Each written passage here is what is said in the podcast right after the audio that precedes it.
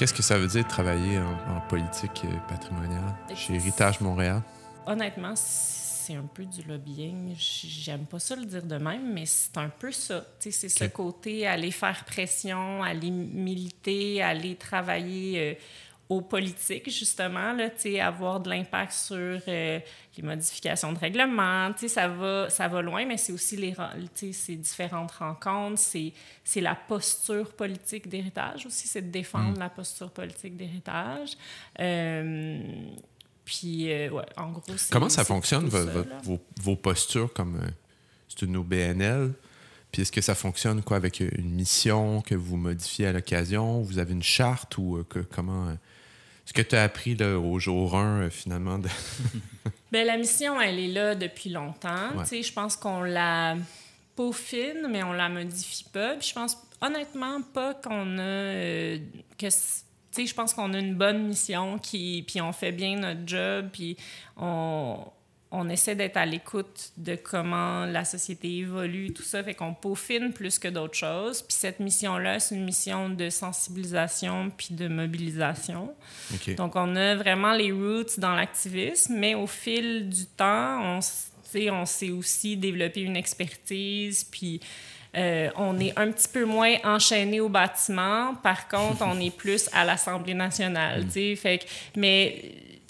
D'où ton travail, finalement. Oui, exact. Mais tu sais, c'est peut-être un peu tirer la sauce, là, de dire lobbying, lobbying, là, mais tu sais, vous voyez le, le même, concept. même en même temps, même, moi, j'ai travaillé en urbanisme, puis, puis ben, en patrimoine notamment, puis en aménagement du territoire, puis au bureau, on était une gang à avoir toutes nos cartes de lobbying, parce que dès que tu, tu parles avec un élu, tu sais, dès que tu n'es plus avec les fonctionnaires pour un projet potentiel, légalement, tu serais censé, tu es en train de faire du lobbying. Fait il faut que tu t'inscrives là, dans, dans, dans le mm. registre, puis ça prend pas beaucoup de temps, puis c'est fait, mais mais c'est que c'est comme. Euh, des, comme l'historique du Québec a sali ce mot-là. Après ça aussi, je me demande s'il n'y a pas un mot français qui pourrait être plus juste. Mais tu sais, dans les faits, c'est mettre de la pression. Pour ça, cette pression-là peut être, oui, pour passer un pipeline dans un arrière-cour, puis c'est dommage.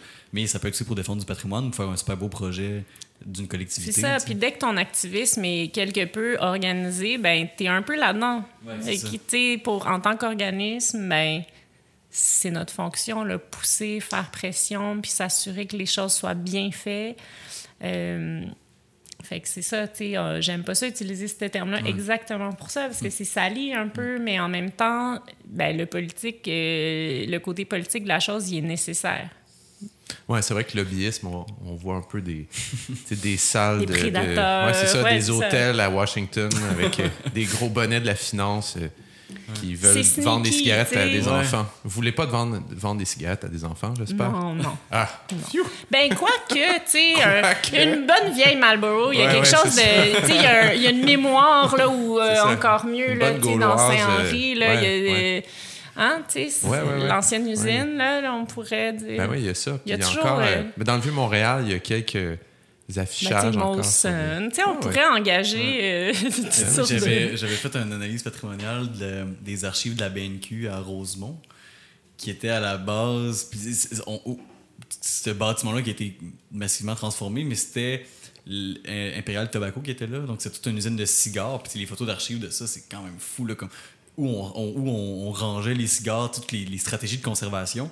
Puis c'est même ce qui a fait qui a facilité certains aspects de la conservation de documents par la suite parce que ah, les, conditions les, conditions sont quand même similaires entre guillemets entre des, des feuilles de, tabac séchées et des, des, manuscrits. Mm-hmm. C'est intéressant. ça. Il y avait eu un projet il y a quelques années, je pense que c'est mort dans l'œuf finalement, ça, ça, devait éventuellement coûter une fortune, mais c'était un projet pour reprendre le silo à grains numéro 5 puis en faire une ferme de données euh, avec mm. l'idée que plutôt que d'envoyer des, euh, au fin fond d'une région. Pourquoi pas l'avoir tout de suite à Montréal? Puis un des arguments, c'était de dire que le blé puis les données, euh, des, ordinateurs qui portent ces données-là ont besoin d'à peu près les mêmes conditions de, de, fraîcheur. De fraîcheur, c'est ça, d'absence de, lumière et mm. de, protection, tout ça. Ça faisait quand même du sens de, dire qu'on aurait pu être branché potentiellement sur, euh, sur ces fermes-là qui étaient juste à côté. En même temps, ça les met aussi potentiellement plus à risque d'une attaque euh, euh, terrorisme, etc. Bon, enfin, c'est un, des, des mille projets pour les silos, Ben ouais. le silo à grains numéro 5. Une histoire qui ne cesse plus de ne jamais finir. Mm. Ouais, quand même, il y, y a quelque chose avec ce lieu-là. Puis en même temps, il est. Je comprends En même temps, il est encore que- là. Ouais, il est je le disais là. récemment, c'est puis c'est souvent le cas avec les ensembles industriels. là, Il y en a, là, ils sont la Canada Malting Plan. Mm. Tu sais, C'est mon premier lieu de- d'exploration urbaine dans, dans- dans mon jeune temps. Ah J'en fais plus maintenant, mais c'est tellement un lieu incroyable, mais tu sais, dans un état massacré. Puis je- honnêtement, je suis pas sûre qu'on pourrait en faire autre chose qu'une ruine urbaine aujourd'hui. Bon, je sais qu'il y a un projet en cours, puis tu sais, je, célèbre la volonté citoyenne, là, honnêtement, mais l'état des lieux est c'est incroyable. là. Mais il y a des machines là-dedans, c'est c'est fabuleux. Puis, tu sais, la plupart des ensembles industriels à Montréal, c'est ça aussi. là. C'est une grande époque d'innovation technique. C'est Moi, je trouve ça, c'est vraiment mon dada. J'adore, tu sais. Puis, euh, puis c'est ça, tu sais, il faut vraiment innover là, quand on va. Qu'est-ce qu'on peut faire avec ces lieux-là? Parce que je pense que c'est des lieux qui appellent à, à inventer des choses. Parce que, tu sais, on peut pas dire, ben on peut dire on va faire des bureaux, mais franchement, dans les silos, ça n'a aucun sens. tu sais, il faut être aussi un peu logique. Puis Une il bonne faut, vieille euh, prison, là. Ouais, c'est ça. Ça, ça serait pas bon de prison. Ce serait difficile de faire des petites cellules, là, mais la Canada Malting, peut-être, avec les Ouais, vieux silos en terracotta, là. Ouais. Mais il y a tellement d'espace cubique dans le silo à grains numéro 5, mais il n'y a, a pas d'espace de plancher. C'est juste des. C'est juste un. C'est parfait pour faire de la grimpe. Ouais, ouais, c'est pour faire de la grimpe, ouais. Mais c'est vrai que ça, ça pose un, un défi. Mais je, je- je suis d'accord avec toi aussi que c'est. Ça doit appeler, euh, à, à tout de moins sur le plan métaphorique, euh, des- l'idée d'une certaine innovation, en tout cas, tu sais, une certaine frontière technologique euh, qui était celle de, de Montréal au 19e siècle, où il se passait plein de choses. Ouais. Puis c'est dommage si ça devient juste euh, des bureaux, quoi, que quand ça marche, ça marche. là. Oui, et puis tu sais, moi, je suis vraiment ouverte à toutes sortes de choses, puis je pense qu'il faut là, aller plus loin dans la réflexion. Mais je me dis quand même, euh, tu sais, ces lieux-là, là, c'est des hauts lieux de. Ouais, d'idées, de grandes idées. Puis je me dis, c'est le temps de leur. de- d'en d'en profiter pour emmener des nouvelles idées, justement. Tu sais, je- je- des fois, ça me fâche, là. Je suis comme, tu sais, ces espaces-là sont là pourquoi on n'assouplit pas un petit peu la réglementation pour en faire des espaces de test? On en a tellement parlé, mais ça semble difficile quand même hein, de, de laisser un peu de lousse puis un peu d'air là, pour, euh, pour réfléchir puis aller plus loin puis essayer de, de se démarquer aussi. Là. On parle tout le temps de rayonnement puis après ça, on nous dit que des projets comme le REM, c'est ça qui rayonne. Ben, je sais pas, on pourrait rayonner avec quelque chose qui a fait notre identité depuis 100 ans, puis, euh, de dont on peut être vraiment fier, là, puis ces innovations techniques-là, euh, on n'y revient pas, on protège pas les machines, euh, on, on est un peu à la bourre, là, en, en termes de, de protection du patrimoine, puis, je pense que c'est aussi lié à une vision patrimoniale super élitiste ou super vieille maison ancienne, puis j'adore les maisons anciennes, pour vrai, il y a un cachet, il y a quelque chose de, d'intéressant, mais c'est pas juste ça. Il faut arrêter de penser que patrimoine égale qualité architecturale ou patrimoine égale vieille patente. Ouais. C'est aussi. euh, moi, en tout cas, je le vois plus comme patrimoine égale opportunité, patrimoine égale développement durable, patrimoine égale innovation. Puis, tu sais, je sais que c'est des pitch words, là, mais tu Non, mais je comprends qu'il y a, il y a un saut de génération. Je pense qu'il y a peut-être une génération aussi de défense patrimoniale, en tout cas à Montréal, tu sais, qui émergeait des années 70, qui était, qui était là pour sauver, sauver la maison un peu, t- littéralement, là, au propre et au figuré. C'est-à-dire, là, il faut faire quelque chose, il faut prendre acte de ça. Puis il faut notamment, dans, en ce qui concerne le, le patrimoine résidentiel, remon- re- faire euh, rayonner cette valeur-là des, des anciens appartements qui, ça s'est complètement avéré depuis avec le, disons, le plateau Montréal au complet. On sait que tout ça a de la valeur, mais je pense qu'il y a une autre génération, enfin, quelques autres générations, d'autres visions du patrimoine qui émergent depuis, qui vont, bon, qui, qui vont le concevoir différemment, non pas comme un, un objet, euh, disons, sur un piédestal nécessairement, mais quelque chose qu'on peut intégrer à la vie de manière intéressante.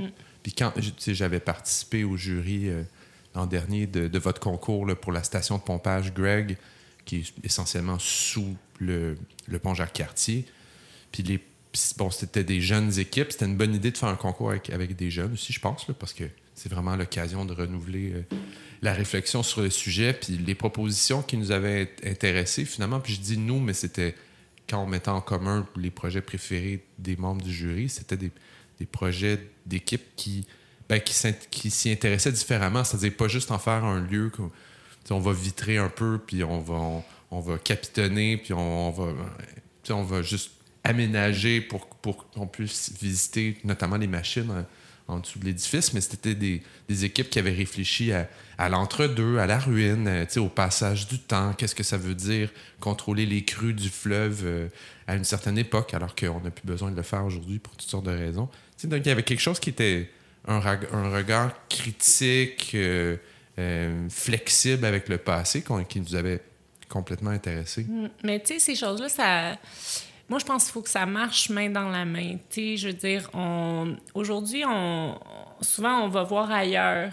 on va voir ailleurs ce qui, ce qui se fait ailleurs. Puis c'est génial, c'est super inspirant, mais on peut aussi retourner à ce qu'on faisait, nous, avant. Les, les deux peuvent marcher main dans la main. Ça, je pense que ce serait une erreur de juste choisir un ou l'autre. Puis souvent, c'est des camps qui sont présentés comme de façon très mhm. opposée. Mhm je pense que, tu on peut comme combiner un peu ces deux réflexions-là, mais tu il y a, y a, tout un savoir-faire qui peut nous enseigner comment faire la suite des choses. Puis peut-être que ça ne sera pas véridique aujourd'hui, mais que ça le sera dans 20 ans. Que sait-on de ça? Quand, quand il y aura peut-être, euh, avec les changements climatiques, euh, de l'eau qui nous viendra, mm-hmm. euh, puis que le taux du, du fleuve montera, quand, quand sait-on? Et puis mm. il y a quelque chose dans le savoir-faire aussi. Ça, ça aussi, c'est un élément qu'on je trouve qu'on travaille pas beaucoup puis qu'il y a matière à développer vraiment davantage. C'est que, tu sais, tantôt je disais, le patrimoine, c'est pas juste la qualité architecturale, c'est les artisans, c'est le travail des artisans. Tu sais, dans le béton peut nous parler. Si tu fais une mm. analyse du béton, tu sais, ça va te dire pas mal d'affaires intéressantes. Puis c'est ça aussi qu'on essaie de faire valoir. Puis je le dis parce que tu parles de la station de pompage, puis là, tu as un savoir-faire, tu as, as, des machines, une façon de construire, de penser la ville. Puis mm. ça peut éventuellement, peut-être pas aujourd'hui, mais peut-être aujourd'hui aussi, là, quand sais-je, mais ça peut nous être utile sur la façon qu'on pense la ville. Moi, je, j'ai eu un moment important dans, ma vie quand, on m'a invité à aller enseigner à Port-au-Prince deux années consécutives pour donner un séminaire sur la reconstruction post-catastrophe dans les quartiers précaires.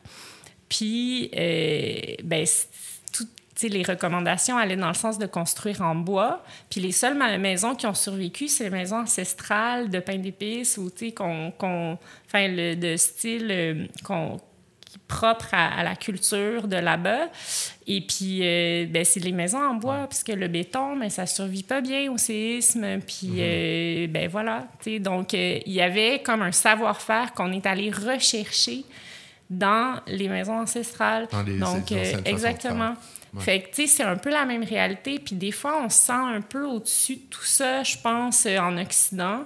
Euh, parce, ben, puis notamment chez nous, parce qu'on n'est pas extrêmement touché jusqu'à maintenant. Mais je pense qu'il y a beaucoup à faire puis à, aller chercher là. Puis il y a des acteurs intéressants ici qui, qui proposent des, des, choses comme ça. Je pense aux Forges de Montréal. C'est vraiment un lieu merveilleux. Euh, puis il y a une volonté, puis il y a un ancrage territorial. Puis ça va bien au-delà de la qualité architecturale de la station Riverside, qui est la station jumelle euh, de la station Craig, euh, dans le fond, parce que c'était mhm. deux stations sur les bords euh, du, de l'eau. Et donc, là, on l'a requalifié en forge parce qu'il y avait des besoins puis des usages qui étaient similaires, donc ça s'y prêtait vraiment bien. Mais euh, on a eu aussi des forges, il y a notamment la forge Cadieux qui est abandonnée depuis fort longtemps à Montréal. C'est euh, c'est quoi dans cette grande artère-là? Mais c'est centre-ville, centre-sud, là. OK. Ouais. Puis euh, c'est abandonné depuis vraiment longtemps, donc il y a des démarches là, pour essayer de voir ce qu'on peut faire, mais mais c'est ça, il y a des lieux vraiment intéressants comme ça qui existent, dont on Mm. connaît peu de choses. Puis euh, je pense que les savoir-faire, c'est vraiment quelque chose à pousser. Puis je pense qu'il y a des choses qui commencent à se faire. Là. Il y a des formations qui commencent à être certifiées. Puis tout ça, ça, c'est intéressant. Pour des, pour des, des pratiques. euh, Pour des pratiques, là, euh, genre les maçons, les tailleurs de pierre, Ouais. les forges. Parce que, euh, ben, ici, au Québec, contrairement en France, par exemple, on n'avait pas vraiment de, de formation, de certification. Puis il n'y a pas non plus d'accompagnement. En France, il y a un accompagnement des maîtres tu euh, dans, dans, dans ce genre de, de métier-là, d'ar- d'artisans. Euh, Les francs-maçons. ben, ça vient de là, en fait. Il y a, il y a un lien historique, mais J'adore voir. très euh, longtemps. tu sais, moi, j'habite sur Plessis, puis là, quand je descends euh, la côte, devant, devant ben, l'ancien presbytère de l'église qui est au coin de l'Ontario, qui ont, qui ont démonté le clocher, notamment, cet automne. qui- mais il y a comme une espèce de. De, de, de pierre aussi, où le, le- le symbole des frères maçons est comme sculpté là, avec l'espèce Ouais. d'équerre et tout. Il y a comme des- ouais, ouais. Ah oui, il y a ouais, ouais, qui, qui est assez, qui est assez beau. puis il y mais a leur siège social aussi, là, sur euh, Sherbrooke, ouais, des ouais, francs-maçons. qui est Mais partout au. Québec, là, dans les cantons, là, il y a plein de belles, euh, de beaux De lieux legs, aussi, ouais. là, de, de, ouais, de legs intéressants. On, on dirait que depuis que, depuis que je t'écoute, euh, il y, a- il y a tellement de trucs que j'ai envie d'in- d'intervenir. là. Mais il y a comme une, il, y a une tension dans certaines, je pense, de tes volontés, puis des projets que, que, que tu parles ou des projets que, que tu aimerais qu'ils se réalisent. Mais il y avait deux tensions, on dirait, que je voyais que, que j'aimerais qu'on peut-être qu'on approfondisse. Mais c'était l'idée de.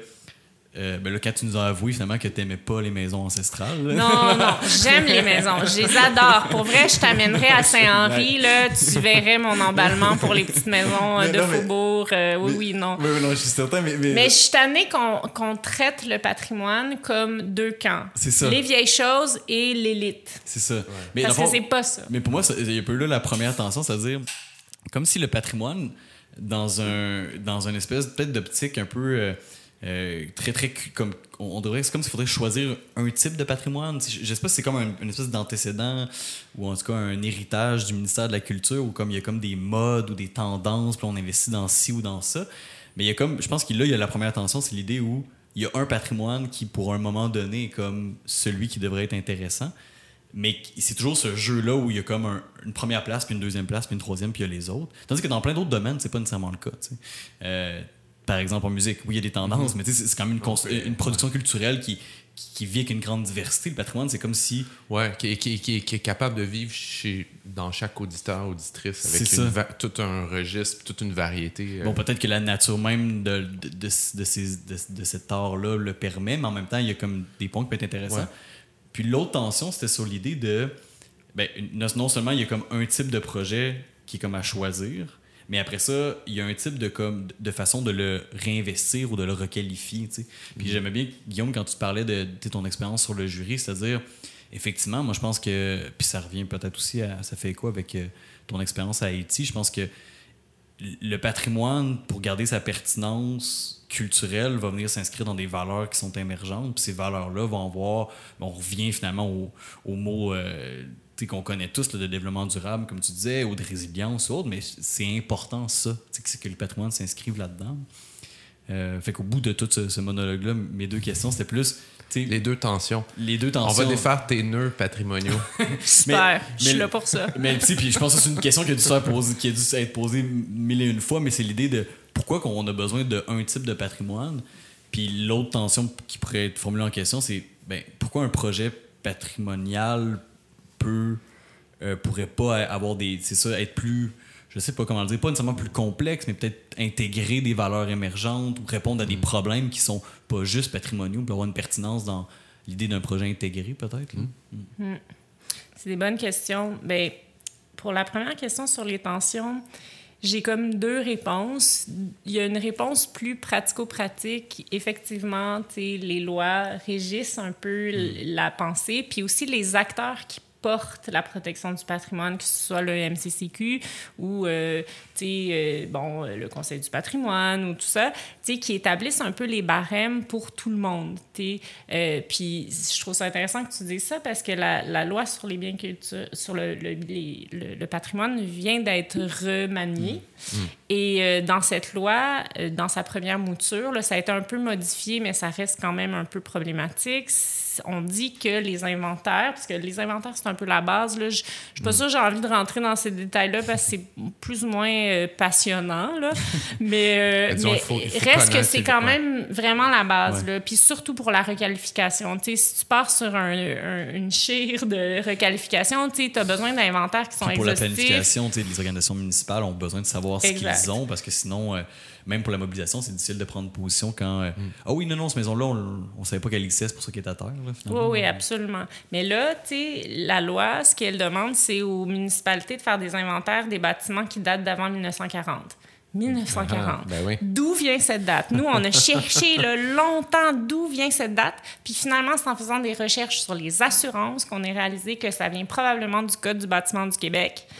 Mais honnêtement, il n'y a aucune raison hmm. de cette date de 1940. Même le Conseil du patrimoine religieux, qui, on s'entend, est probablement les bâtiments patrimoniaux les plus anciens, au Québec, là, euh, il parle plus de 1975. Ben, c'est parce qu'aussi, on a une tralée, euh, pardonnez-moi l'expression, de bâtiments euh, religieux euh, modernes d'exception. mais quand même. Ben, moi, je pense que j'ai une hypothèse. moi, j'ai une hypothèse. Je pense que ça vient de l'expression on s'en fout comme l'an 40. ben c'est pense que oui. Ça y est, on a tranché. C'est là, là qu'on fait une coupure dans l'histoire. Ben, y a, y a dans les juridictions à travers le monde, il y a même, je pense que c'est en Suède où il euh, n'y a, plus de limite temporelle. Mais c'est ça. Il n'y a pas de barrière. C'est-à-dire que tu peut être patrimoine, même à la limite, un, un, édifice qui est juste à l'état de projet.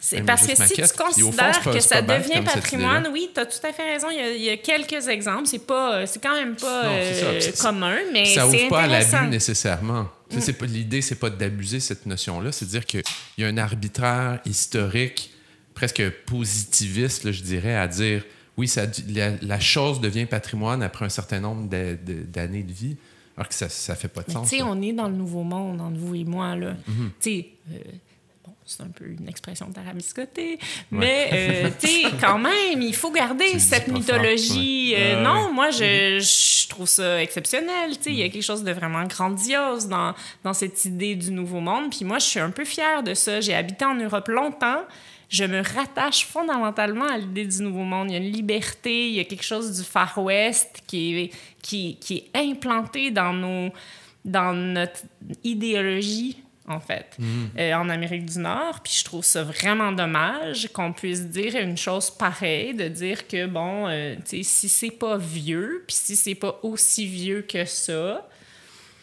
ça mm. compte pas vraiment. Je veux dire, Habitat 67, euh, la biosphère, tu sais, ça fait juste le stade olympique. Je veux mhm. dire, ça fait juste aucun sens à un moment donné, mais bon, ça, c'est le, le c'est le grand malheur du patrimoine moderne qui est absolument méconnu. Euh, mhm. Puis, tu sais, c'est tellement dommage, mais c'est sûr que ça va changer, mais ça va changer quand il y aura comme 100 ans d'âge, puis qu'il sera ainsi vénérable. Tu sais, mais c'est cette espèce de réflexion-là qui pose une date, puis qui qui dit que c'est à partir de tel âge où tu deviens vénérable puis où on te protège, mais je trouve ça un peu, tu sais, bon, c'est des dogmes en fait, là, mm. honnêtement. Puis en, patrimoine, on a beaucoup, je pense, un vocabulaire qui s'y rapproche des fois. puis tu sais, ça tend à changer. Puis honnêtement, je suis contente de, d'expérimenter Héritage Montréal de l'intérieur. Mm-hmm. Euh, j'ai toujours été une grande fan.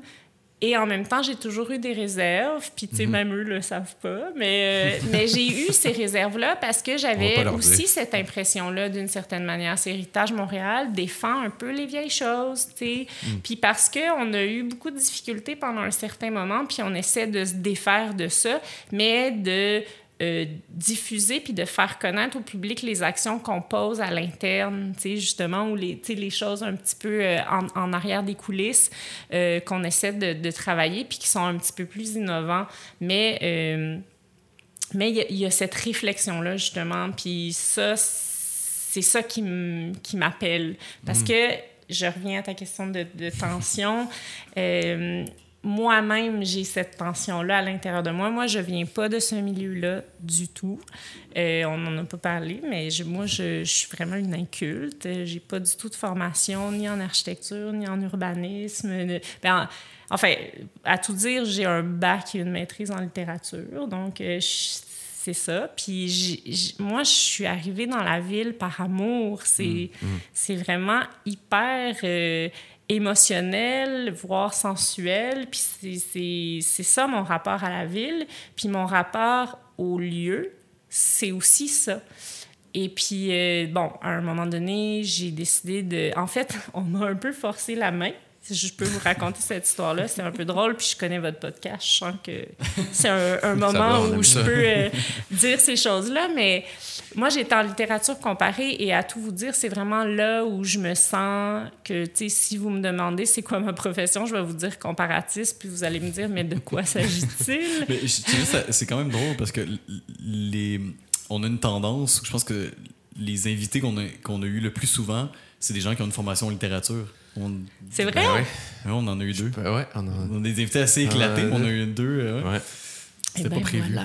Et donc, une, donc littérature comparée. Ben oui, exactement. Donc, ben, tu sais, puis la, je dirais, euh, la littérature comparée telle qu'elle est enseignée ici, euh, chez nous, à Montréal, qui est un produit vraiment montréalais, qui est comme entre deux chaises entre la lecture française et la lecture euh, états-unienne de la chose, c'est-à-dire une lecture littérature mondiale, qui est vraiment pas dans mes cordes. C'est vraiment pas là-dedans que je me suis lancée. Et une, littérature multidisciplinaire où, en fait, on pense les choses à partir de textes euh, complètement euh, chaotiques. Et, en fait, on, on, prend une chose, puis on l'observe absolument de tous ses angles. Puis moi, ça a été ça. Donne un exemple de choses.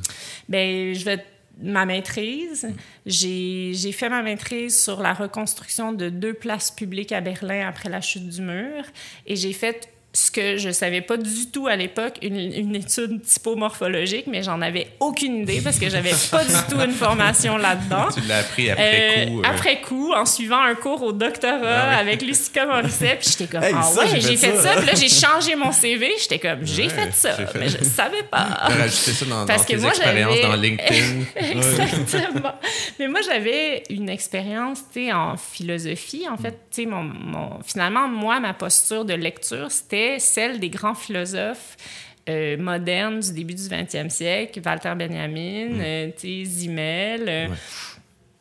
Puis j'arrivais avec ma lecture de la ville contemporaine, puis en fait, je, je, je, vois, je suis partie avec les textes où on parlait de ces lieux-là, pour finir dans les textes où on parlait de comment on crée ces lieux-là, puis me dire, mais on était en train de, de faire une construction sociale, en fait. Mm-hmm. Avec ces lieux-là, on, crée un, un, langage, un discours et une société qu'on souhaite pour le futur. On est en train de créer ce qu'on veut représenter dans le futur. Puis c'était, bon, pour ceux qui connaissent Berlin, Alexanderplatz et Potsdamerplatz, qui mm. sont des, des hauts lieux des années 90, puis de, de, cette idée de reconstruction de Berlin, de réconciliation, etc. Mm. Et, mais je l'ai travaillé à partir du début du 20e siècle et ce jusqu'à la fin. Mm. Puis c'était tellement fascinant, mais en même temps, il y a toujours cette tension, qu'est-ce qu'on garde, pourquoi on le garde, qu'est-ce que ça représente, c'est quoi le poids politique de ça, euh, les actions politiques qui entouraient ces reconstructions, euh, c'était tellement fascinant, ça m'a totalement emballé. Puis quand j'ai fini ma maîtrise, on m'a dit, euh, là, c'est quoi la suite des choses? Parce que tu, tu fais plus de littérature depuis longtemps. tu viens de déposer une étude typomorphologique, on va s'entendre.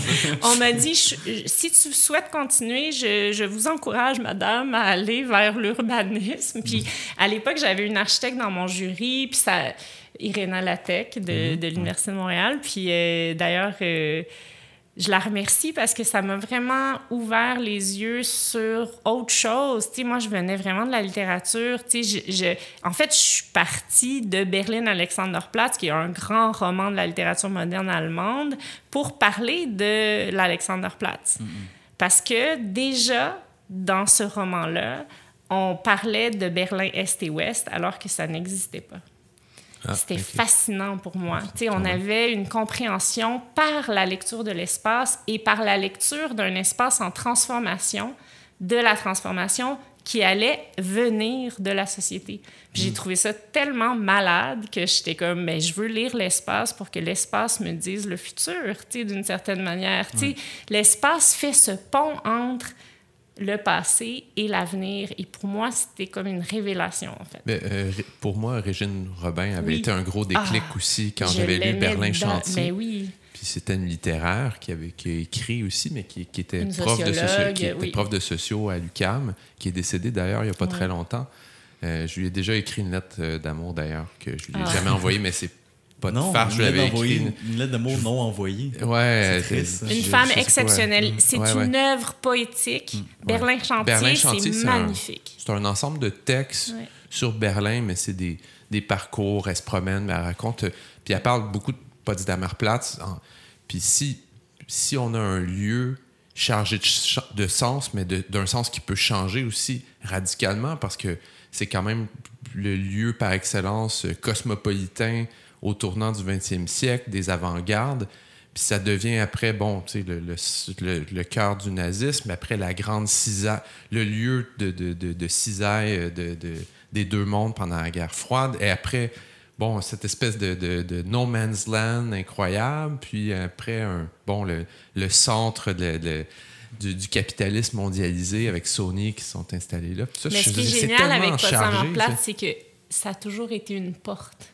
Ouais. Pas en place, c'était la porte de, la, de du, du Mouros, c'était la porte euh, de la ville médiévale. C'est, moi, c'est ça, je pense, aussi, mm. qui, qui m'appelle dans cet endroit-là.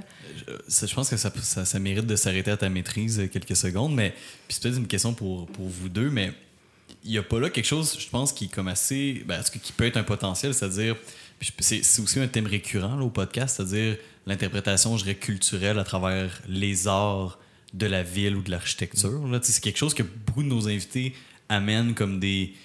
Que ce soit au niveau de la gentrification, on pourrait parler, il y a une forme, l'art du marketing qui, qui, qui, qui, vient poser des discours mm. comme, comme, comme à travers des ouvrages littéraires et autres. Mais tu sais, est-ce que là, dans la première tension qu'on explorait tout à l'heure, c'est-à-dire sur on cherche dans nos mécanismes à évaluer, regarder le patrimoine, un type de patrimoine, la culture populaire, ou plutôt l'art en général, ou les arts, n'est pas une boussole assez, euh, je dirais, pertinente pour nous amener à l'éclater. C'est-à-dire que quand des œuvres se faufilent dans cette culture-là où sont interprétées, est-ce qu'ils est deviennent pas en quelque sorte une forme de patrimoine? Ou en tout cas, ils, deviennent... Je sais pas. Je pose la question. Mais oui, tu sais, de, de, de, tellement de façons, mais ça se croise. Il y a quelque chose de très fluide là-dedans, là, tu sais. Mm. Puis c'est peut-être là qu'il faut aller chercher le, la puissance euh, créative, tu sais, dans, dans, cette mobilité-là. Moi, je, je, vais revenir à, à Berlin, Alexanderplatz. Il y a, il y a une, une citation qui me frappe mais qui est que la construction est moteur de créativité. C'est cette espèce de mouvement de la ville continu qui fait que, en fait, euh, ça me fait penser à plein de choses là en même temps. Je, les idées s'emballent dans ma tête, mais il y, a vraiment quelque chose là-dedans d'une réflexion sur qu'est-ce qu'on détruit, qu'est-ce qu'on, qu'est-ce qu'on qu'est-ce qu'on construit, puis ça nous force. En fait, cette idée-là, cette, cette position-là où on s'oblige à se poser la question qu'est-ce qu'on garde, qu'est-ce qu'on garde pas, pourquoi on le garde, ça nous force à aller plus loin. Moi, en tout cas, ça m'interpelle parce que ça me force à aller plus loin. Quand, je me, quand on me demande pourquoi on garde ça versus autre chose, je me dis, ben qu'est-ce que je veux pour l'avenir. Mm. Parce que si je garde ça, c'est parce que pour moi, ça représente vraiment quelque chose qui me porte vers l'avenir. Puis qui mérite d'être légué oui. Ben, c'est ça, parce que je pense qu'une définition assez euh, centrale du patrimoine, c'est de dire que c'est garder, c'est l'acte de garder, donc c'est l'acte, ça, donc ça commence dans le présent, l'acte de garder le meilleur soi-même dans le passé pour léguer aux, aux générations futures. Donc c'est à la fois ancré dans le présent, ça remonte dans le passé, mais c'est lancé dans le futur aussi. Puis c'est un acte qui est vivant. Puis bon, tu sais, on a, moi j'ai eu la, même directrice, euh, j'ai eu Lucie Morisset comme directrice de thèse aussi. Puis on était ben, pas moi, en fait. Ah, non, mais je, ça, mais, beaucoup, mais tu l'avais mais je l'ai eu comme prof. Tu l'as eu comme euh, prof, c'est ça, c'est ce que je voulais dire. Mais enfin, on a évolué un peu dans ces girons-là. Puis une des idées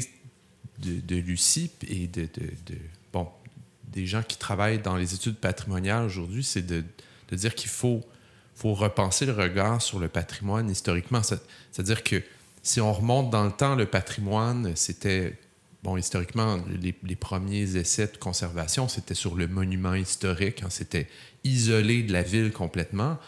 Puis c'est seulement au, 20e siècle, ben, fin 19e, avec euh, Camillo Zité, puis Giovannoni ensuite, euh, qu'on va considérer donc la ville comme un patrimoine aussi. Mais l'idée, c'est qu'à travers le temps, le patrimoine a été vu comme un, un objet qui portait sa valeur en, lui-même. C'est une valeur intrinsèque hmm. absolue. C'était C'est ça. Puis c'était un regard très élitiste et très professionnel sur le patrimoine. Hein. Ça, ça, venait d'un certain niveau. On disait ça, c'est ça a une valeur parce que parce que bon, ça, ça c'est un, un, un, archétype d'un tel mouvement important, etc.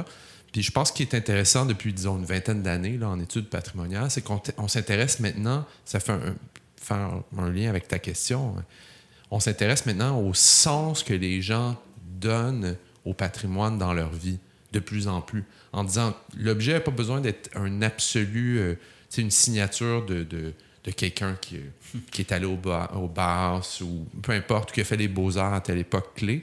Mais est-ce que ça fait du sens dans la vie des gens? Puis dans la mesure où ça fait du sens dans la vie des gens, c'est peut-être ça qui mérite qu'on le conserve finalement, puis qu'on l'intègre dans la vie sais, je veux dire, si un clocher d'église, euh, c'est structurant dans la vie des gens d'un quartier, même s'ils vont pas à l'église, qui sont euh, euh, athées ou peu importe, ou qui sont d'autres confessions religieuses, l'idée, c'est de dire, le patrimoine, au fond, c'est une sorte de véhicule pour créer du commun. Pour que, oui, pour, pour ça, c'est un terme important. Les gens, puis je le dis souvent, les gens s'approprient le patrimoine, qu'il soit privé ou public. Hein? Euh, tu sais, euh, le patrimoine religieux, là, c'est pas public euh, comme légalement, là, puis financièrement non plus, puis foncièrement non plus. Et pourtant, au Québec, c'est pas touche, là. Même si on n'y va plus à l'église. Puis c'est drôle, j'ai un ami allemand qui a fait du terrain à Montréal, un sociologue, pendant plusieurs années, euh, il faisait une comparaison entre euh, la laïcité au Québec puis à Barcelone. il y a des liens euh, sais aussi culturels qui, qui, font que c'est des bons comparatifs. Puis il, il disait, c'est incroyable dans ses entrevues, et, comme les gens, ils sont tellement attachés au patrimoine religieux et pourtant, ils se calissent de la religion. Puis, je m'excuserai, mais en même temps, je, connais votre. C'est le, bon, le bon terme. Je mais, mais c'est ça. Puis, puis il y avait vraiment comme une hargne. C'est comme l'Église, on ne peut pas y toucher. Puis les condos, basta. Mais en même temps, euh, tu sais, euh, après ça, quand tu arrives sur le terrain puis qu'il faut que tu travailles ta requalification avec la fabrique locale, tu es comme, seriously, j'ai payé ma dîme, c'est à moi cette affaire-là. Puis non, mais c'est vrai. Puis, c'est drôle parce que nous, peut-être notre génération, on a l'impression de ne pas avoir payé notre dîme, mais euh, en fait, tu sais, j'ai une, euh, une j'ai beaucoup travaillé étroitement avec Entremise, euh, qui est un organisme à but non lucratif qui fait de l'urbanisme transitoire. Puis on avait, à, un moment donné, je les accompagnais dans un, dans un projet de requalification à Verdun, puis c'était dans un presbytère. Puis écoute, les gens, pour vrai, là, c'était comme ému aux larmes, nous remerciant d'avoir ouvert les portes pour retrouver ce lieu où euh, il fut un temps où ils faisaient leur catéchèse, tu sais, puis ils n'étaient pas retournés depuis leur tendre enfance parce qu'ils ne sentent pas le droit même d'entrer dans cette église s'ils vont pas dans le lieu de culte, alors que, au final, euh, ces lieux-là, c'est des lieux de sociabilité, des lieux de... C'est aussi des lieux d'action euh, citoyenne, civile, sais, très importante. Puis ben, tu sais, on n'a pas accès. On n'a pas accès, puis on n'a toujours pas accès, alors que, bon, euh, nombreuses de ces fabriques sont euh, fortement endettées, puis savent pas du tout comment gérer. Euh, ben, la difficulté immobilière qui est sur. S'il n'y a, plus de paroisses, comment, comment faire? Mais il y en a des, des paroisses. Puis, tu sais, honnêtement, ben, avec la pandémie, j'ai l'impression qu'il y a un retour au quartier qui est vraiment fort, qui puis, tu sais, j'ai l'impression que, que, les gens sont réalisent de plus en plus la nécessité de prendre soin de leur environnement de proximité. Mm. J'ai hâte de voir le résultat de ça sur comment les gens vont prendre soin de chez eux. Puis on dit aussi souvent, puis je suis tellement intéressée de voir comment ça va se passer, mais que la génération qui nous suit est une génération du care. Mais mm. moi, j'espère que ce care-là va aussi se rattacher au lieu on, a eu des belles années 60 et 70 de place, euh, de place making and thinking. Euh, il y a eu des, des, belles choses qui se sont écrites. Puis aujourd'hui, je pense qu'on est, euh, tu sais, on a beaucoup parlé de faire ensemble, mais j'espère qu'aujourd'hui, on est dans le, dans, on a beaucoup parlé de vivre ensemble. J'espère mm. qu'aujourd'hui, on est mm. dans le faire ensemble, puis qu'on, ah tu sais, qu'on va être euh, un peu plus euh, là-dedans. En tout cas, j'ai l'impression, quand je parle aux gens dans les quartiers, qu'ils réalisent, en fait. Ils ont été obligés de marcher, ils ont été obligés de regarder en haut. Ils ont été comme un peu forcés à vivre dans leur quartier. Puis moi, je sens qu'il y, y, a un intérêt. sais, les gens investissent. Il n'y a plus de feuilles de G-Prox au BMR, mais tu sais... plus rien. plus rien. Mais mais euh, dans, dans, la question que j'ai posée tout à l'heure, vos deux réponses avaient quelque chose d'assez similaire, je trouvais, que j'aimerais revenir. Puis ça, ça, ça, touche un peu cette idée de prendre soin et du care. Mais c'est drôle parce que... Euh, ben, tu sais, Guillaume, tu te dit, ah, le patrimoine, c'est faire l'action de garder des trucs. Et, et, et, je trouvais qu'il y avait quoi là d'assez puissant aussi dans, dans, dans, ce que tu disais sur euh, la, question, je ne me rappelle plus comment tu l'avais formulé, mais tu avais dit, euh, finalement, il y a, quand je regarde le patrimoine, il y a cette question-là qui est, ben, pourquoi je garderais quelque chose versus quelque chose d'autre? Et surtout, ben, pourquoi je voudrais léguer quelque chose? mais dans le fond, ce que je trouvais en tout cas, le fun, c'est que c'est comme vous avez tous utilisé des verbes. Mm. Puis dans le fond, je, me trouve un peu niaiseux parce que je me disais, ma première question quand je te posais sur pourquoi il faudrait choisir un type de patrimoine, mais finalement, le patrimoine, est-ce que c'est ça son problème? Est-ce qu'on l'associe à des objets tout le temps? Tandis que peut-être ça devrait être des verbes, ça devrait être prendre soin, ça devrait être garder, ça devrait être ça. Puis après ça, il me semble que c'est un, beau, c'est une belle transition vers l'idée de. Euh, ben c'est, comment je dirais là, c'est ces actions collectives-là. Moins on a d'endroits pour les pratiquer, mais je pense que c'est ça qui cause beaucoup de problèmes. Et je m'explique, c'est-à-dire prendre soin des choses, t'appliques ça au monde naturel, mais il y a bien des questions environnementales qui peuvent être réglées. Tu l'appliques au monde culturel, notamment le patrimoine. Puis je pense qu'il y a bien, des, en tout cas, des questions identitaires qui peuvent être, euh, euh, comment je dirais, je veux pas utiliser le mot réglé, mais plutôt dire euh, euh, ficeler avec plus de sensibilité ou, ou tempérer. tempérer ou, quoi, cette, relation-là dans, dans, dans l'univers patrimonial entre l'objet, les noms et le verbe, les actions, mais pas juste des actions qui seraient gouvernementales ou institutionnelles, mais comme collectives. Il y a comme je sais pas, il y a comme un. Moi, ça me parle beaucoup ce que tu dis. Parce que les deux, vous l'avez euh, amené de la même façon, mais un peu. Euh, ben, en fait, si je peux me permettre. C'est euh, notre invité. mais ça me parle beaucoup ce que tu dis. Puis, tu sais, tantôt, je, te disais que j'avais une tension personnelle. Moi, je, je suis vraiment. je suis quelqu'un qui, qui, qui vient je suis vraiment une paysanne parvenue. mes parents n'ont pas étudié euh, du tout. Euh, Puis, je les adore. Ils ont une intelligence, euh, euh naturelle. Street smart, Oui, c'est ça, vraiment. Là, puis,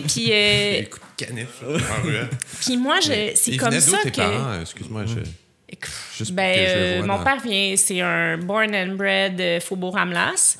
Puis euh, ah ma mère, puis mon, mon grand-père était un boilermaker. Fait qu'il a participé à plein d'éléments. Il travaillait pour la Dominion Bridge.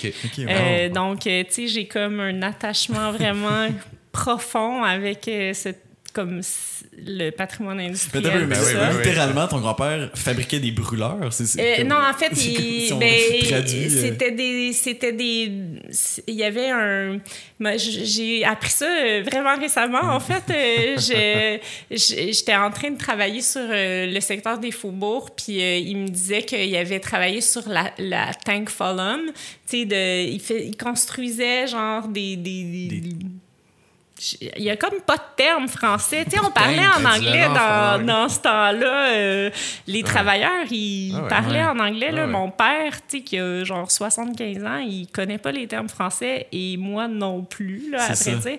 Mais il a aussi, euh, il a aussi euh, construit le, le, pont de Québec puis le pont était, C'était ça, là. C'était, mais il construisait des genres de tanks de Bon, je, honnêtement, j'en sais guère. J'ai jamais rencontré ce, ce grand-père qui est décédé avant ma naissance, mais ça me touche, tu sais. Puis mon père, il me raconte tout le temps que euh, lui, il est né dans le faubourg Amlas. Puis je me souviens, j'avais vu l'exposition du CCA sur, euh, sur les années 60. Puis je me souviens, j'étais là, puis j'ai appelé mon père, puis j'étais comme, papa, T'habitais-tu dans un shack? Tu sais, comme tu m'as jamais dit ça, mais là, je vois les photos, puis je suis comme. Puis là, il a dit ta grand-mère, elle a jamais accepté d'avoir un plancher en, en boue. Fait ah que nous, on s'est fait installer un plancher parce qu'elle était comme, j'ai pas dit que je vais habiter dans, une, dans un shack, finalement, mais fait qu'il refusait de dire qu'il avait habité dans, qu'il était né dans, dans un shack du hmm. Faubourg Amlas. Mais, La fierté de, ces euh, quartiers populaires-là, puis on le voit dans dans, dans les films de l'ONF de cinéma direct sont superbes là-dessus. C'est probablement un des regards sur, sur Montréal avec lequel je suis plus sensible. C'est cette idée-là de dire tu vas chez des gens, puis ils sont comme sont fiers pour vrai. Il n'y a pas de. C'est pas mais ça, là, ça, aussi, ça aussi, on peut en parler. Là. C'est beau, le, le, ça aussi. le carré doré, là, c'est beau. Là. Mais, tu sais, à Montréal, là, on a une histoire ouvrière incroyable. Mm-hmm. Il y a tellement de choses à aller chercher là. Moi, je me souviens à un moment... En fait, quand je suis revenue d'Europe, j'ai comme réalisé qu'on était assis sur un potentiel incroyable, puis sur une histoire incroyable, puis j'étais comme... J'ai passé ma vie à m'intéresser à l'autre, mais je vais m'intéresser à chez nous. Puis j'ai comme pris mon père par le bras, puis j'étais comme, amène-moi chez vous, puis dis-moi dis-moi qu'est-ce qui s'est passé, dis-moi, tu sais, moi, j'ai jamais rencontré ce dit grand-père, tu sais, euh, un communiste de l'époque de Duplessis qui s'est fait cadenasser, tu sais, pourquoi euh, personne me raconte cette histoire-là? Puis euh, quand on parle de patrimoine, là, on parle des mega mansions, puis, tu sais, je les trouve magnifiques, puis ça m'instaure une fierté également, mais ces communautés-là ont, ont vécu conjointement pendant, tu sais, comme un centenaire, puis notre mémoire ouvrière, la mienne, elle est disparue. Mm-hmm. Mais, tu sais, elle est, elle est disparue avec le Goose Village, elle est disparue avec le Faubourg Amlas. Radio-Canada. Hey, c'est chez nous, là. Mon père, il est né là. Puis je peux pas la voir, cette maison-là, parce qu'elle a été détruite. Puis sur Notre-Dame, il y avait des commerces, il y avait des commerces juifs. Mon grand-père, il parlait polonais, il avait appris à la Deuxième Guerre mondiale. Puis, Colin, il y a rien de ça. parce que ce qu'on préserve, ben, tu sais, c'est c'est super nice, mais c'est la maison McFarlane. Mm. C'est les grandes mentions des, des, grandes familles qui ont bâti Montréal puis qui sont essentielles à notre histoire aussi, mais il y a, y a différentes échelles dans ce langage-là. Ouais, il, y, a différentes échelles, puis en plus, il y a une déclinaison aussi. C'est-à-dire que il n'y a, a, pas juste en haut de la côte. Bon, il y, a la vision de Gabriel Roy un peu d'en de, d'en bas, puis la, la, la ville d'en haut, puis la ville d'en bas. Mais en plus, il y avait d'autres couches aussi, puis des choses super mouvantes. J'ai une, énorme bio de Mordecai Richler, euh, juste à côté de mon lit, que je lis depuis à peu près trois ans, même page par fois, parce que j'ai la misère à retenir les, les noms, puis les commerces, puis les endroits, puis les adresses, mais il y a plein d'adresses, puis c'est pas loin de chez nous, dans le Maryland, puis tu sais, tu vois toute la densité d'une richesse, une richesse culturelle, mais de gens qui étaient dans, dans plein d'entre-deux aussi avec des destins qui pouvaient bouger super rapidement d'une année à l'autre. C'était comme, ah là, on n'avait plus d'argent, fait qu'on a déménagé deux familles dans une maison. C'est comme, waouh! Mais, mais c'est drôle parce que, puis je, je vais pas avoir l'air du gars qui révèle tout le temps ses affaires, mais comme. Ben, tout comme d'habitude.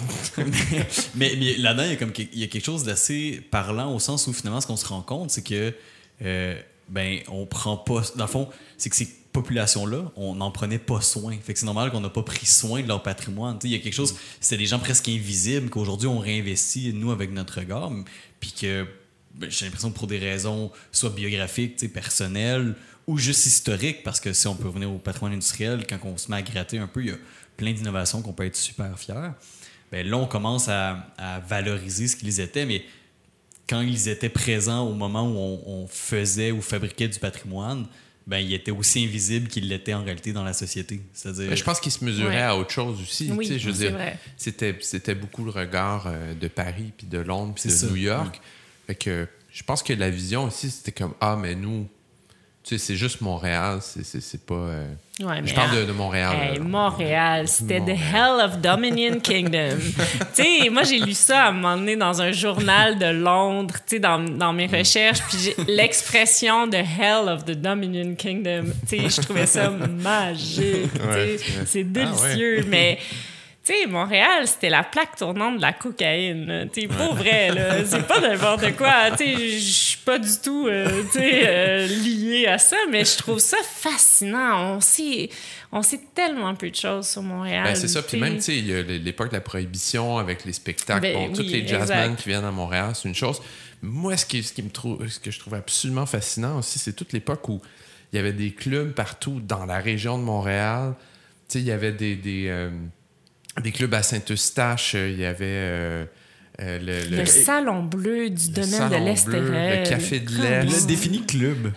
Non, mais c'est ça, c'est qu'il y avait vraiment, euh, entre autres, euh, euh, il y avait la plage idéale, entre autres, qui était un site où toutes sortes de, de bandes venaient comme. Il y a entre autres Body Rich, une fois qui était. Mais la plage L'exemple, c'est c'est- dans le nord de Montréal. là. C'est- Oui, oui, comme- ça, c'est on ça, c'est dépasse ça, un peu. exact. On est CMM un C'est peu. ça, là. mais c'est ça, c'est que c'était un peu autour de Montréal. Ouais, Donc mais- les gens partaient l'été. Même mon- moi, mon père était, musicien. Euh, puis, tu Ah, sais, dans c'est les vrai. années euh, C'était le fin parc 60, Fils. début euh, 60, ben, c'est exactement ça. Il jouait de la bass. Puis, c'était. euh, même à l'époque, c'était donc des hôtels dans le Nord, puis des clubs, puis il restait tout l'été euh, dans un hôtel, disons, dans les Laurentides. C'est comme ça qu'il a connu ma mère. euh, Ah. euh, mais euh, c'est ça, mais à la plage idéale aussi, bon, c'était effectivement à Montréal, mais il y avait toutes les bandes euh, américains qui venaient, c'est ça. Puis il y avait entre autres le band de Buddy Rich qui était venu à un moment donné. Et puis il y avait, euh, c'est ça, donc, euh, en tout cas, mais il y avait Qu'est-ce qui reste un- de la plage idéale? C'est Euh, un parc maintenant euh, verdoyant. On va éditer cette partie-là parce que je ne sais pas. Il y a un parc naturel, en tout cas. Honnêtement, je viens Ouais. juste. J'en ai entendu parler récemment, j'en avais aucune idée. euh, Le parc j- Belmont oui, aussi. c'est ça. Qui était, qui était dans le quartier, quartier-ville, en fait. Ouais, ouais. Ou- ouais, c'est du quartier-ville rendu là? Mais ouais, qui était, qui était quelque chose. En tout cas, tu sais, il y avait comme un. Il y a toutes sortes de dynamiques là, super intéressantes. euh, à Il y, a- il y avait beaucoup de choses qui se passaient dans l'underground, notamment. Je me souviens que à l'époque où je faisais mon doctorat, dans, le, dans un des cours, euh, euh, pas obligatoire, mais au choix, là, qui, qui a été un cours phénoménal, c'était Rupture et continuité. Ouais. À l'époque, c'était Hélène Bélanger et Claire Poitras qui le donnaient, que, que Claire Poitras j'aime vient de d'amour. prendre sa retraite. Ben oui, je sais. Mais euh, elle a été aussi sur le jury de, mon- de ma thèse. Euh, Mm. c'est vraiment deux femmes que j'admire euh, beaucoup. Puis euh, je- à, l'époque. Oui, effectivement. premier épisode, euh, Puis en plus, ah ben, je- elle, est, elle est très, très intéressante. Mais dans ce cours-là, on- on- j'ai un peu euh, poussé ma, no- ma, m- mes, euh, mes capacités parce que quand j'ai commencé mon doctorat, moi, je me sentais euh, vraiment pas à ma place, là, je vous dirais, tu sais, en venant de la littérature. euh, doit être assez diversifié en études urbaines, j'imagine. pas tant. Pas tant, non? Ben, c'est quand même. Ben, tu sais, en littérature, là, Ben oui, euh, ça, euh, de- on a demandé une grosse propédeutique, quand Ouais. même. euh, il fallait que je fasse mes preuves, puis c'était difficile. Même si j'avais fait ma maîtrise euh, typomorphologique, là, euh, fallait que je fasse mes preuves, tu sais. Et si ça se trouve, tu devais, tu devais intimider les autres aussi parce que tu arrives. Pour d'autres tu raisons, savais ouais, écrire, ça. c'est ça. C'était comme. T'es une littéraire, là. Mais j'avais fait un exercice, écoute, de géolocalisation des lieux, euh, des lieux de hum, socialisation artistique des années 60, parce qu'à partir des œuvres du Parti pris. Je ne sais Ah. pas si vous savez, euh, le Attends, des œuvres pris. du- de, de la revue Parti pris? Oui, puis de, de la maison d'édition, là, Ouais, parce ouais. que, bon, euh, c'est- ça a publié des grands romans. En fait, c'est probablement la première littérature urbaine qu'on a au Québec, Mhm. À fait. en fait. C'était un des projets des, des Exactement. partipristes de, Exactement. d'avoir un regard urbain. Et eux, J'ai l'impression qu'il y, a un- qu'il y a un clash générationnel présent. Ah, mais ça, c'est ça, c'est les grands méconnus de l'histoire l'histoire de l'urbanité. Là, honnêtement, c'est encore un rêve de travailler euh, là-dessus plus profondément, mais euh, les partis pristes, c'est d'emblée des gens qui ont porté le joual, qui ont mm. porté la culture populaire dans la littérature, parce que dans une littérature qui était largement comme euh, rurale, euh, jusqu'à eux, en fait. puis même, on, on, était déjà dans la banlieue, là, dans leur réflexion, puis même dans dans, je dirais, l'emprisonnement de la banlieue déjà. Là. Il y avait mm. vraiment une réflexion très intéressante sur la ville dans les romans, sans s'en rendre compte, je pense. Puis moi, j'étais très attachée à ce mouvement-là. Puis j'avais, j'avais fait un exercice de géolocalisation des, un peu de la scène littéraire montréalaise. Mm. Et puis, euh, j'ai trouvé des trucs phénoménaux, mais tous ces endroits-là aujourd'hui sont disparus. Puis euh, parfois, on Des endroits où il vivait ou... Ben, euh? des, des, endroits où surtout il produisait, en fait, et où il socialisait et où les idées se formaient. C'est surtout des bars, des boîtes à chansons. En fait, on est un peu avant la boîte à chansons. Là. On est sais, vraiment une époque charnière entre les beatniks, même si à, Montréal, il n'y a pas un mouvement très fort, c'est plutôt anglophone de ce niveau-là, mais il y a eu un croisement vraiment intéressant. Tu sais, les Black Panthers étaient à Montréal, là. Frank Zappa était à Montréal, sais, il s'est passé tellement de choses exceptionnelles dans ces lieux-là, puis ces lieux-là aujourd'hui sont disparus sur la rue de la géolocalisation de ruines ou, ben, d'espaces de sociabilité de création qui sont aujourd'hui disparus mais dans une idée de, de, réfléchir aussi sur cette vision est-ouest de Montréal. C'est un mm. peu une autre un autre intérêt que j'ai parce que comme tu le disais un peu avant sans le dire spécifiquement c'est que Montréal avant d'être est-ouest était up and down the hill, comme un peu mm. partout dans le monde, en fait, où les riches sont en haut, les, les, les pauvres sont en bas. Puis en bas, ce n'était pas juste des francophones. C'était une mixité vraiment incroyable de gens catholiques, protestants, anglophones, francophones. Mm.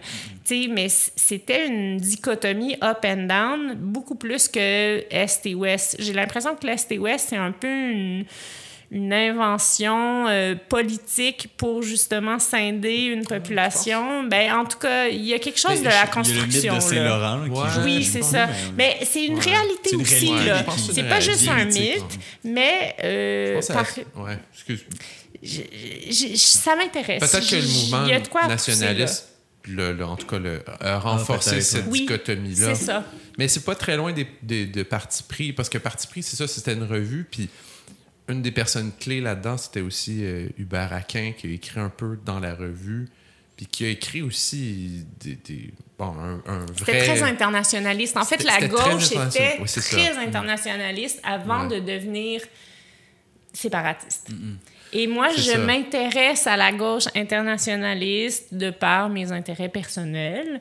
Puis, euh, tu sais, puis pour vrai, c'est pas mieux que d'autres choses. C'est juste que moi, c'est ça qui m'intéresse. Puis j'avais envie d'inscrire Montréal dans d'autres choses qu'une dichotomie franco-anglo qui me semble pas nourrir pour l'avenir. C'est pas porteur d'avenir, Ça me permet de comprendre certaines anecdotes. Je me rappelle le, le, meilleur ami de mon grand-père, euh, Jean-Claude Gladu, sûrement qui écoute pas à l'instant, mais qui, qui, est né dans le Centre-Sud, puis il est né à peu près sur la même rue que je reste, sur Plessis.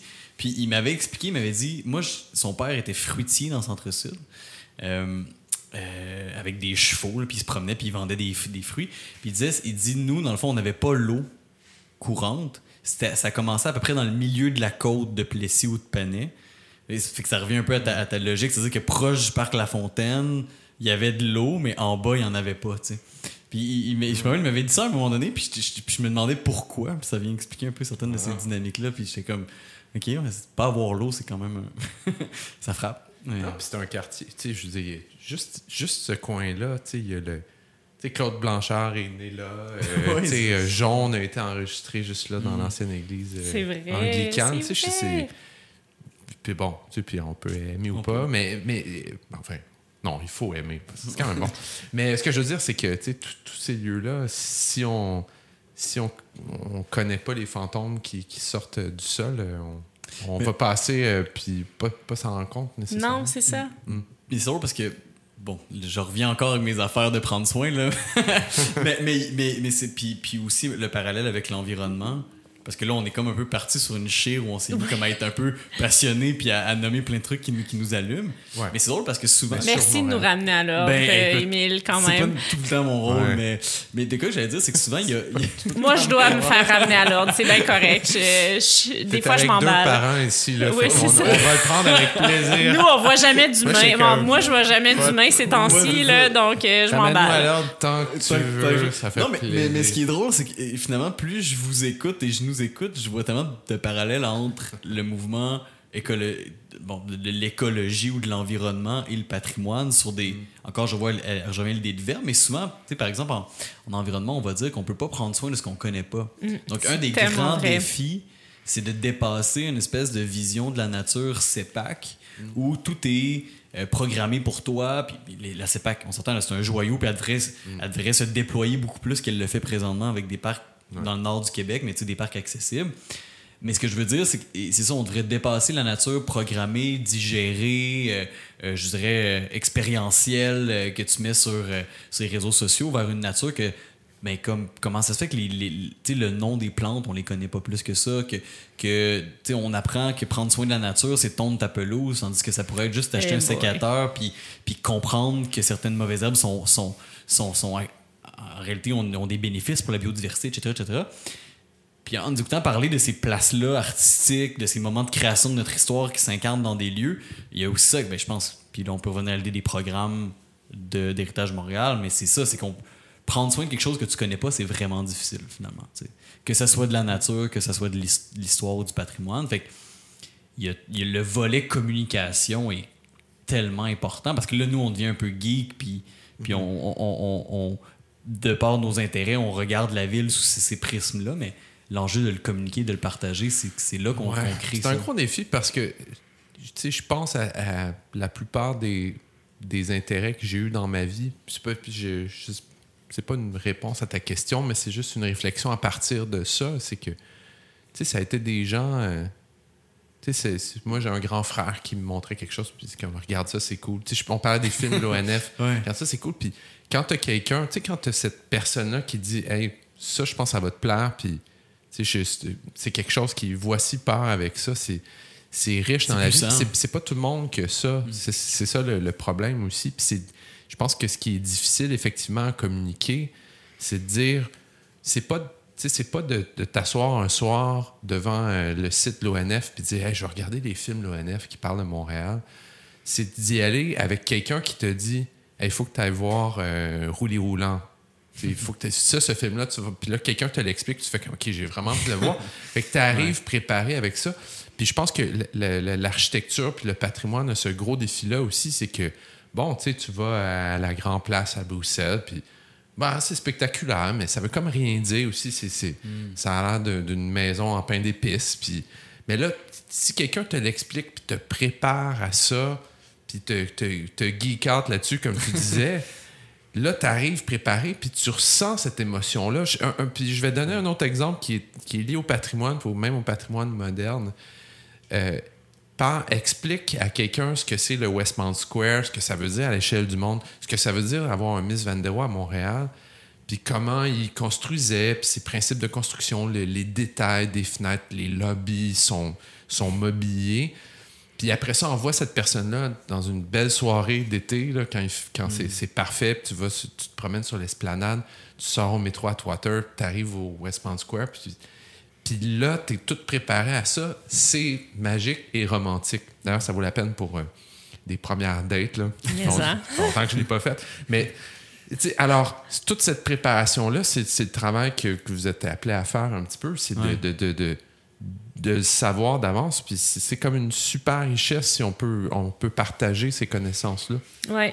Mais tu sais, moi, c'est ça qui, qui m'a. C'est ça que j'aime d'Héritage Montréal. Puis tu sais, quand j'ai accepté ton invitation, j'avais comme le goût de dire je peux-tu parler sans avoir le chapeau Héritage Montréal? Parce que tu sais, c'est quand même un chapeau très public que je mm-hmm. porte. Puis je porte la voix d'une organisation qui existe depuis 45 ans, qui travaille fort. Qui, ont des combats derrière eux. Qui ont des combats derrière eux, puis qui est vraiment exceptionnel. Tu sais, la semaine passée, on, avait un événement pour le, le premier Festival d'histoire de Montréal, puis on rencontrait Michael Fish, qui a porté sur ses épaules le combat pour la station Windsor. Qui, qui c'est un homme exceptionnel qui m'a beaucoup ému qui a travaillé vraiment fort pour sauver un lieu emblématique, puis qui a, qui a laissé un petit peu sa carrière, parce qu'après ça, on l'a tagué pour l'éternité de quelque chose qu'il n'était pas. C'est un activiste social, tout ça. Puis il s'est battu pour la préservation d'un lieu. Puis après ça, tu sais, c'était comme, oh, lui, c'est un conservationniste, on va mhm. pas l'engager. Alors que, tu sais, a priori, c'est un architecte qui avait aucune formation en conservation du patrimoine, puis qui avait juste comme un love profond pour un lieu qui mhm. voulait dire quelque chose pour lui. Tu sais, puis euh, ça, ça me touche beaucoup. Puis, tu Héritage porte ça. Puis moi, j'apprends. C'est ça, je pense que c'est ça qui me touche le plus d'Héritage Montréal. Tu sais, je, je, pense que c'est un organisme qui vit. Puis qui croit que le, le patrimoine vit. Puis qu'on on porte ça. Mais outre ce côté-là, tu sais, j'ai l'impression que il y a tellement de quoi faire dans, dans le développement de cette réflexion-là qui dépasse euh, les grands standards puis les grands dires. Euh, puis il faut défaire cette, cette idéologie-là puis la porter à, de, de manière très accessible. Je vais, je vais revenir à mon expérience personnelle. Moi, je j'ai appris à aimer la ville à travers les discours des situationnistes ou de gens qui pensaient la ville de façon très... Euh, je m'approprie la ville, pas de façon professionnelle mm. en fait. Puis, tu sais, je te l'ai déjà dit, euh, Guillaume, tu sais, quand, quand euh, j'ai commencé à écouter votre podcast, tu sais, j'avais beaucoup aimé le, le podcast avec sur les discours du vide parce que c'est aussi quelque chose que j'ai beaucoup travaillé. Ma thèse porte beaucoup là-dessus. Mm-hmm. Euh, puis, puis c'est ça. Serbie, entre autres. Oui, entre autres. Euh, puis, tu sais, on, pourra peut-être en reparler, là, mais, euh, mais tu sais, de, de d'arrêter de, de, voir le patrimoine comme cet objet qui est complètement détaché du quotidien, en fait. Mm. L'an dernier, je réfléchissais à, à, la question de la nostalgie parce que, tu sais, connoté très négativement, souvent politiquement, euh, quand on pense au, populisme, euh, aux droites mm. populistes. En fait, l'idée d'un passé idéalisé. Puis je trouve ça dommage qu'on ait que cette conception-là. Je, je pense qu'il y a quelque chose qui. Il y a une autre conception de, de la nostalgie qui est aussi très positive, hein, qui, qui, est l'idée de, de, de, plonger dans ses archives personnelles, des archives de sa collectivité. Puis euh, la réflexion que je m'étais faite, c'était, euh, je pensais un peu à un rétroprojecteur. Hein. Un rétroprojecteur, c'est de la lumière qui vient d'en arrière sur un écran. Puis je pense que la nostalgie, ça peut être ça aussi. Hein. c'est de, dire qu'il y, a un ailleurs euh, qui vient juste du passé, hein, qui est rétroprojecté sur notre réalité. Puis au fond, dans cette vision-là, le passé devient une réserve de sens qui est, qui immédiatement disponible. C'est quelque chose qu'on peut, qu'on peut, euh, se saisir, que, que ce soit des mots, par exemple. Qu'est-ce que ça veut dire euh, euh, la, bourgeoisie ou la nation, peu importe, peu importe le, terme, enfin, si c'est plus lié au lexique urbain, qu'est-ce que ça veut dire ces choses-là? Qu'est-ce que ça veut dire une rue ou une ruelle?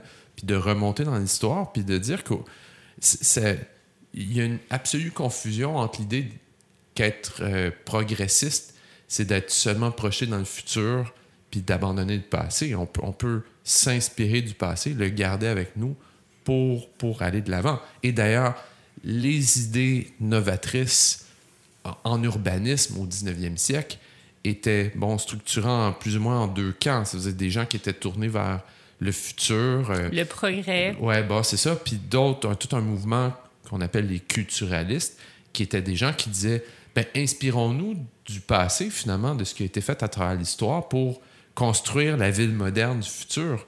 Puis quand on regarde aujourd'hui les, les, les, gros canons de, en urbanisme, Yangel ou Jane Jacobs, tout ça, c'était c'est des gens qui s'inspirent de la ville du passé aussi. Mm-hmm. Puis c'est pas, pas mal, au fond. Là ça, ça, même, ça, pose même.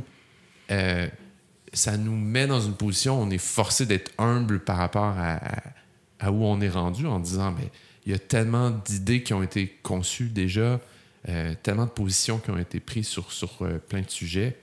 Ça vaut absolument la peine de s'en inspirer. Mm. ce, qui, est assez.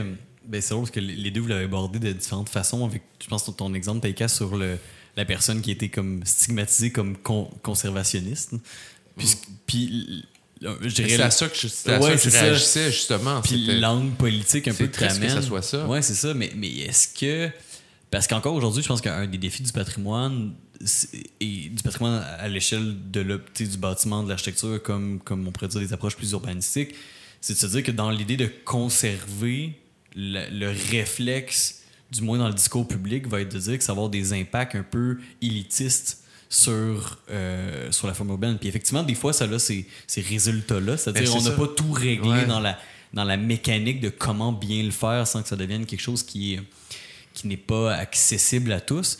Mais, mais il, y a, y a là, à mon avis, un défi qui, qui est assez fondamental, c'est de se dire comment on fait pour conserver après ça dans nos intérêts de conservation peut-être de, patrimoine des fois plus, plus banal ou ordinaire ou ouvrier, ça a, d'autres potentiels, mais il y a ça dans le patrimoine. C'est-à-dire comment on fait pour que conserver n'égale pas une forme de, euh, de je sais pas moi, de figé, figé ou de, de non-progressisme. Il y a deux choses. Mm. D'emblée, la musification versus, euh, mettons, euh, euh, la nouvelle construction. C'est comme, c'est comme il y a, c'est tout le temps présenté en opposé, de, de façon très binaire. C'est comme le patrimoine ou le progrès. Ma thèse, c'était vraiment un délire sur hey, on peut-tu arrêter de faire comme une binarité entre le progrès et. Le... Puis, puis j'ai, j'ai honnêtement, ma thèse, c'est 400 pages sur un bâtiment. C'est, ridicule. que, euh, je me souviens, là, quand j'ai rentré au doctorat, mon, un de mes profs, il me disait tu sais, pour vrai, un doctorat sur un bâtiment, c'est un peu too much, surtout en études urbaines, là, tu sais, où on a un, regard beaucoup plus englobant. Puis, tu sais, un bâtiment, c'est un Mais peu quel limite. Euh, c'était, écoute, c'est quand même, c'est deux, c'est deux, deux blocs. Fait que c'est pas juste un bâtiment en soi. Deux blocs. C'est deux blocs. Mais euh, c'est un bâtiment moderne au centre-ville de Belgrade. Ouais, que j'ai vu d'ailleurs que tu as vu, oui. puis c'est peu de gens ont vu, mais c'est un, édifice remarquable. Puis c'est un bâtiment moderne qui a été construit euh, au début des années 50. Ce bâtiment-là, puis ça, ça s'appelle le Generalstab, c'est sur la rue des Ambassades à Belgrade.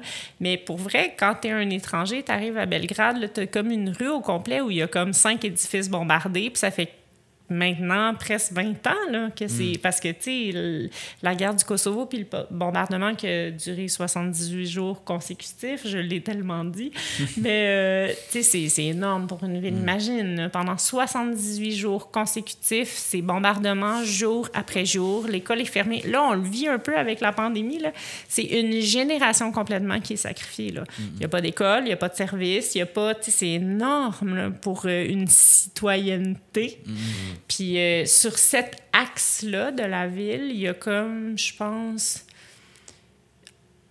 entre 5 et 10 bâtiments qui ont été bombardés, puis qui sont restés là pendant plus que 15 ans. Fait que moi, j'ai travaillé sur un de ces bâtiments-là qui était particulièrement comme symbolique. Il était plus habité, il était plus... Ben, écoute, non. Squatté. D'emblée, c'était le headquarter de l'armée. Hmm. Fait que, tu sais, ça, portait préjudice. Mais en même temps, ce qui était très particulier, c'est que c'était un bâtiment ultra moderne. Donc, quand il a été bombardé, les Serbes ont comme fait, vous bombardez votre idéologie implantée chez nous. Hmm. Tu sais, c'était à ce point fort. C'est comme vous êtes en train de bombarder la modernité. Really?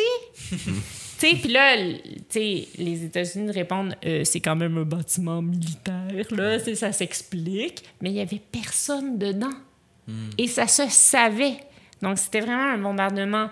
Puis c'est de toute façon vers ça c'est ça l'époque d'aujourd'hui, c'est des bombardements symboliques parce que ça a une forte euh, euh, importance euh, émotive. Donc, on bombarde pas nécessairement des bâtiments qui sont habités ou qui ont une fonction, on bombarde des bâtiments qui veulent dire quelque chose. Parce que ce qu'on bombarde, c'est une idéologie. Puis là, ce qu'on bombardait, c'était l'idéologie yougoslave à une époque où on essayait d'attaquer une, une, idée identitaire, ethnique, raciste. Puis on, mais on bombardait un ennemi qui n'était pas un ennemi. Puis les gens l'ont reçu de vraiment d'une mauvaise façon parce qu'ils étaient comme, mais ces gens-là, c'est les partisans. C'est ceux qui vous ont appuyé pendant la Deuxième Guerre mondiale. Parce que l'architecte qui a construit ce bâtiment-là, c'était un partisan. Il était dans la Deuxième Guerre mondiale avec Tito. Il a participé à, à la ligne rouge, tu vois. Puis là, les États-Unis le tuent, ce bâtiment-là. Il y a quelque chose dans la pensée, dans la philosophie qui ne fonctionne pas. Puis c'est ça qui a touché la ville. Puis moi, la première fois que j'ai visité, j'étais comme, mais qu'est-ce que c'est cet outrage? Comment ça se fait que ça fait 15 ans? Mais qu'est-ce que c'est cet outrage? Non, mais ça fait 15 ans. C'est au centre-ville, ça fait 15 ans que c'est là. Il n'y a mm. personne qui fait rien. Mm. Mais ça, par contre, là, il faut le dire, là, je, je dois le dire, là, on ne peut pas prendre des photos d'aucune institution de façon très généralisée en Europe de l'Est. Mm. Euh, on ne peut pas prendre des photos d'hôtels de ville puis d'ambassades. Puis euh, malgré...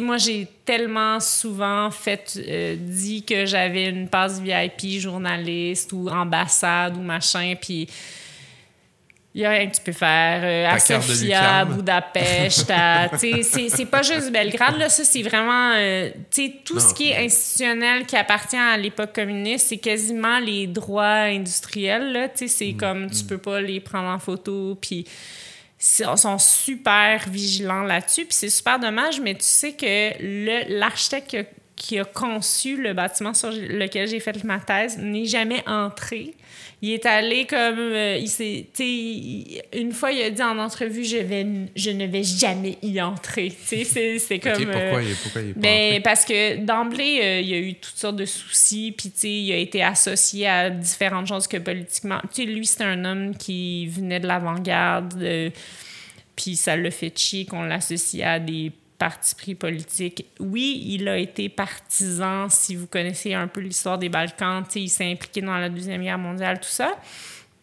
Mais, euh, il, il, voulait pas être politisé puis instrumentalisé, puis euh, il l'a été. Fait qu'il a comme un peu fait un refus, puis il n'est jamais rentré dans ce dit bâtiment.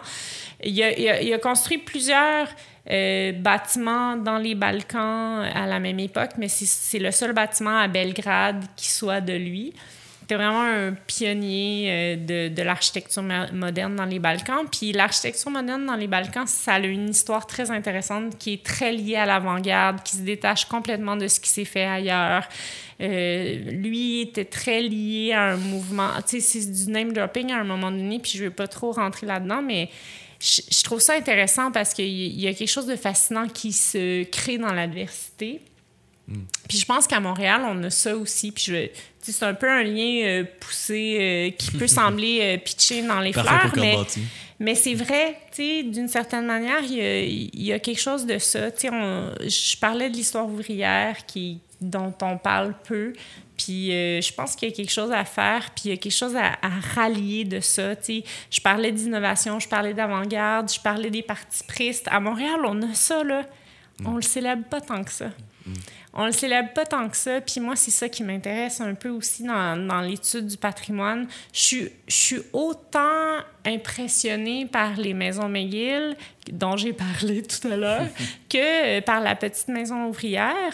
Mais par contre, ce qui, me porte personnellement, c'est de dégager les voix de ceux qu'on n'entend pas. Puis il y a quelque chose qui m'a vraiment ému je, de, mon collègue Dinou Boumbarou, que probablement beaucoup de nos éditeurs euh, connaissent ou ont entendu parler. Euh, puis je pense que c'est ça qui me ramène toujours à ce que je fais aujourd'hui. Il m'a dit Héritage Montréal porte la voix de ceux qui n'ont pas de voix. Mais moi, j'ai toujours fait ça, porter la voix de ceux qui n'ont pas de voix. Euh, c'est ça qui m'interpelle, en fait, dans ce que je fais. Puis, les bâtiments n'ont pas de voix. Les bâtiments ne parlent pas.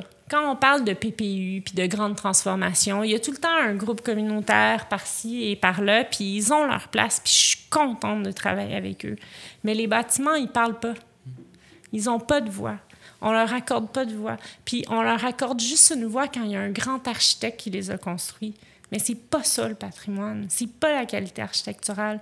Oui, des fois ça l'est. Puis hmm. je suis une grande fan de Miss Vandero, donc tu sais, j'appuie ce que tu hmm. disais un petit peu plus tôt tout à l'heure, mais c'est pas ça. C'est la mémoire, la mémoire des lieux, la mémoire de qui a fait quoi, pourquoi on a fait ça, qui nous a portés, Qu'est-ce qui nous a insufflé la capacité de porter des luttes? Moi, c'est ça qui m'appelle, c'est la lutte citoyenne qui m'appelle. Mm. C'est ça que je trouve enlevant. Puis je pense que Montréal, les quartiers de Montréal, si on connaît Saint-Henri, Pointe-Saint-Charles, le Faubourg Amlas, aujourd'hui Montréal-Nord, c'est des gens qui portent des rues, puis des rues qui portent des gens. C'est pas juste des bâtiments, puis c'est ça que j'aime de l'Héritage Montréal. C'est une vision très géographique, très territoriale. On est dans le bâtiment, on est dans la préservation de la corniche, mais on est aussi dans une posture qui est territoriale. C'est qu'on habite notre espace, mm-hmm. c'est qu'on la vit, c'est qu'on la chérit, c'est qu'on en prend soin. C'est pas juste prendre soin de la petite fenêtre parce qu'un jour, il nous a été dit que c'est parce que ça fait partie de notre quotidien. Mhm. Puis le patrimoine, c'est vivant. Ouais. Ouais. On comprend que les choses évoluent, puis il faut qu'elles évoluent, mais il y a une mémoire qui doit subsister.